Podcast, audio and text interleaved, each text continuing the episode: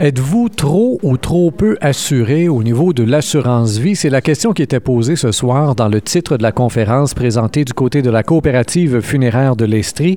J'ai avec moi la conférencière Sylvie Bonin, qui heureusement n'est pas elle-même courtière en assurance, ce qui mettait euh, finalement l'objectivité nécessaire à la présentation d'une telle conférence.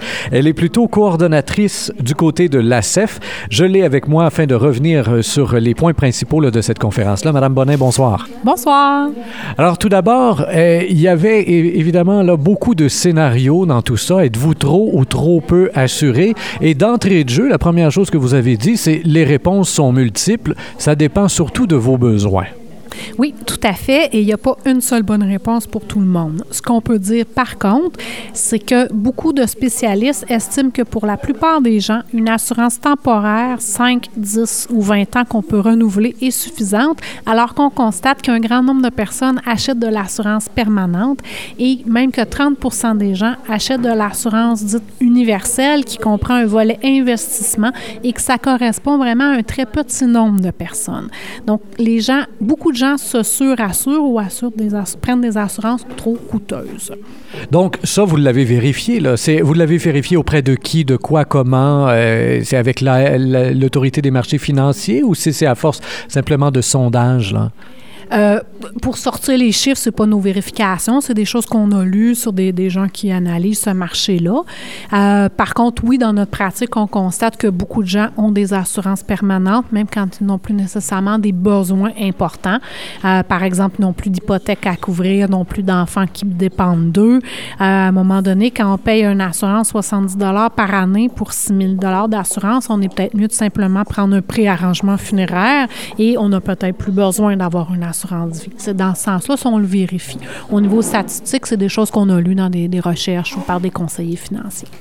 Donc, c'est le premier point euh, qui était là euh, bien en évidence, choisir selon vos besoins et votre budget. Mais vous, vous avez beaucoup insisté sur vos besoins, sur l'analyse de nos besoins. De même faire l'analyse avant que le courtier ou l'agent d'assurance vienne nous voir.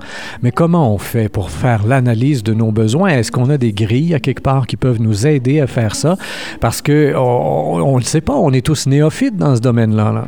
Euh, tout à fait. Moi-même, cordonnier mal chaussé, quand j'ai acheté une assurance, je n'y connaissais rien et je ne savais pas si elle était permanente, temporaire. Je ne connaissais pas le produit que j'avais acheté. Mais un, il y a un document de l'Autorité des marchés financiers qui explique les grandes lignes, euh, qui est téléchargeable. On a des documents à l'ACEF.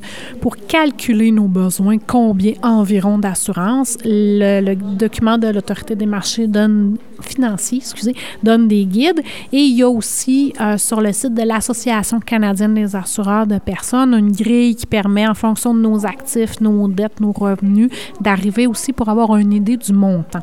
Mais selon nos besoins, c'est le montant, mais c'est aussi est-ce qu'on a besoin d'une permanente ou d'une temporaire? Ça, il faut avoir une idée un peu avant de faire venir quelqu'un. Alors, si on veut donner des exemples précis, parce que je pense que c'est ce qui pourrait aider le plus nos auditeurs, si on parle euh, d'un jeune couple euh, avec euh, deux enfants et une hypothèque, ce qui est somme toute le portrait de plusieurs familles dans la trentaine à peu près, et on prend une temporaire, une permanente avec un salaire, mettons, là, un salaire familial de 80 000 euh, ben, Le besoin de, couverture est important, l'hypothèque est importante, les enfants vont avoir besoin de, de pendant longtemps. Donc, l'important, c'est d'avoir une bonne couverture. Une assurance temporaire peut permettre d'avoir une couverture importante à petit coût. Donc, ça peut être une solution intéressante. Si on tient à être assuré jusqu'à la fin de nos jours, on peut ajouter à ça une petite assurance permanente euh, ou simplement se dire, bien, le fait d'être assuré jusqu'à la fin de nos jours, c'est pourquoi? C'est parce que c'est une mentalité? Est-ce que c'est pour l'aspect frais funéraires? Est-ce que je tiens à léguer un héritage? Bien oui, si je tiens à ça, je vais me prendre une assurance permanente. Et là, vous dites, euh, je, je, je, reviens sur ce que vous venez de dire, parce que c'est pas si je tiens à payer mes frais funéraires, c'est vraiment si je tiens à laisser un héritage que je vais aller vers euh, l'assurance vie permanente. Oui, mais il y a beaucoup de gens qui nous disent, j'ai une assurance vie pour pas que mes, mes, mes, mes enfants aient à payer pour mes funérailles. Et c'est pour ça qu'il y a une assurance vie permanente. Nous, on dit c'est souvent moins cher à ce moment-là de prendre des préarrangements funéraires. Par contre, si on tient à laisser un héritage ou si on va léguer à une résidence secondaire ou une entreprise sur laquelle nos héritiers auront à payer de l'impôt, là, ça peut être très pertinent d'avoir une assurance permanente. Parce que ça, c'est libre d'impôt, une assurance vie. Donc, c'est pour ça que les besoins, il n'y a pas de réponse unique, il y a des réalités différentes euh, et qu'il faut prendre le temps de vérifier pour quelles raisons on veut une assurance vie, quels besoins on veut couvrir. Est-ce qu'on peut se fier à l'agent ou au courtier là, qui vient chez nous? Parce que vous disiez, la première chose qu'ils vont faire, c'est justement d'analyser nos besoins. Or, vous avez ici et là dénoté certains exemples, et on a tous en tête de toute façon probablement, des exemples de gens qui se sont fait avoir par des courtiers d'assurance, par des agents d'assurance. Donc, par des vendeurs, on va le dire comme ça maintenant, par des vendeurs d'assurance. Alors, est-ce qu'on peut se fier? Est-ce qu'on serait mieux d'en faire venir deux, trois, comme un peu on va magasiner, si on fait faire une soumission pour des travaux pour la maison, on va faire venir deux, trois contracteurs. Est-ce qu'on euh, est-ce serait mieux de faire venir deux, trois courtiers là, à, la maison euh, pour avoir des prix différents finalement? Euh, dans le cas d'assurance temporaire, oui, ça se compare bien les produits. Une temporaire 10 ans, une temporaire 10 ans, est-ce qu'elle est renouvelable, est-ce qu'elle est transformable? Et je compare les prix. Euh, les permanentes, parfois, ont des conditions différentes sur la valeur de rachat, sur plein de choses. Ça se compare pas toujours très bien. Alors, moi, je pense qu'il faut voir en discutant avec l'agent ou le courtier si on, sent que cette personne-là est à l'écoute de nos besoins ou si elle veut absolument placer un produit précis. Euh, si on est mal à l'aise, il faut oser dire non. Nous, les gens qu'on a eu qui se sont fait avoir, ils se sentaient pas à l'aise, mais là, ils n'osaient pas dire non parce que la personne venait de passer deux heures avec eux, puis on n'ose pas dire non. Oser dire non. Par contre, si vous vous sentez à l'aise, demandez d'y réfléchir. Là, déjà, vous allez voir. Si l'attitude, c'est non, non, non, madame, vous allez rater, hi, là, j'hésiterais. Si on sent que la personne respecte, on n'est pas obligé d'aller en voir deux, trois, mais on s'informe un peu des prix du marché, on se documente, on fait venir les documents à la CEF. Si on, sait ce qu'on a besoin, qu'on a quelqu'un qui a du bon sens, on n'est pas nécessairement obligé d'en contacter plusieurs. Surtout un courtier, on peut lui demander des prix dans plusieurs compagnies, s'assurer qu'il nous offre vraiment des prix de plusieurs compagnies. Parfois, ils concentrent leur, euh, leur chiffre d'affaires auprès de une ou deux compagnies. Donc, il vous dit, je représente 10 compagnies, mais si tout mon chiffre d'affaires est auprès de deux, donc assurez-vous vraiment qu'il va explorer le marché pour vous. Vous aviez passé une petite feuille euh, avant la conférence afin qu'on puisse répondre, vérifier nos connaissances un peu. Je me, sers de l'une ou l'autre des questions, là. Euh, entre autres au niveau des bénéficiaires, parce qu'évidemment, les gens se posaient beaucoup la question euh, pendant la soirée. Comment nommer les bénéficiaires? Est-ce que les bénéficiaires sont irrévocables, sont là pour la vie? Est-ce que si je l'enlève de sur mon testament, est-ce que c'est suffisant suite à un divorce ou quelque chose comme ça? Alors, comment est-ce que ça fonctionne avec les bénéficiaires? L'avantage de nommer un bénéficiaire précis, euh, je lègue à mon conjoint ou à mon enfant, c'est que ça ne fera pas partie de la succession. Donc, un, ça va être payé plus vite et deux, les créanciers n'auront rien à voir là-dedans.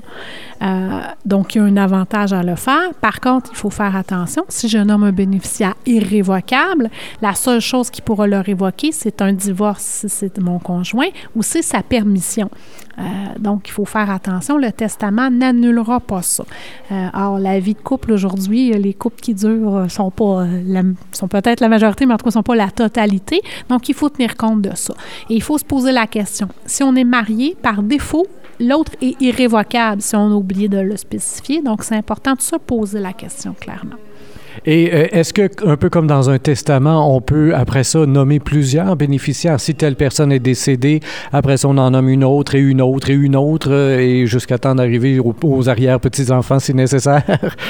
Euh, à ce point-là, j'ai jamais vu, mais oui, on peut nommer un bénéficiaire en sous-ordre. Donc, c'est mon conjoint, par exemple, et en sous-ordre, c'est mon enfant. Des fois que mon conjoint mourrait avant moi, ça, c'est tout à fait faisable.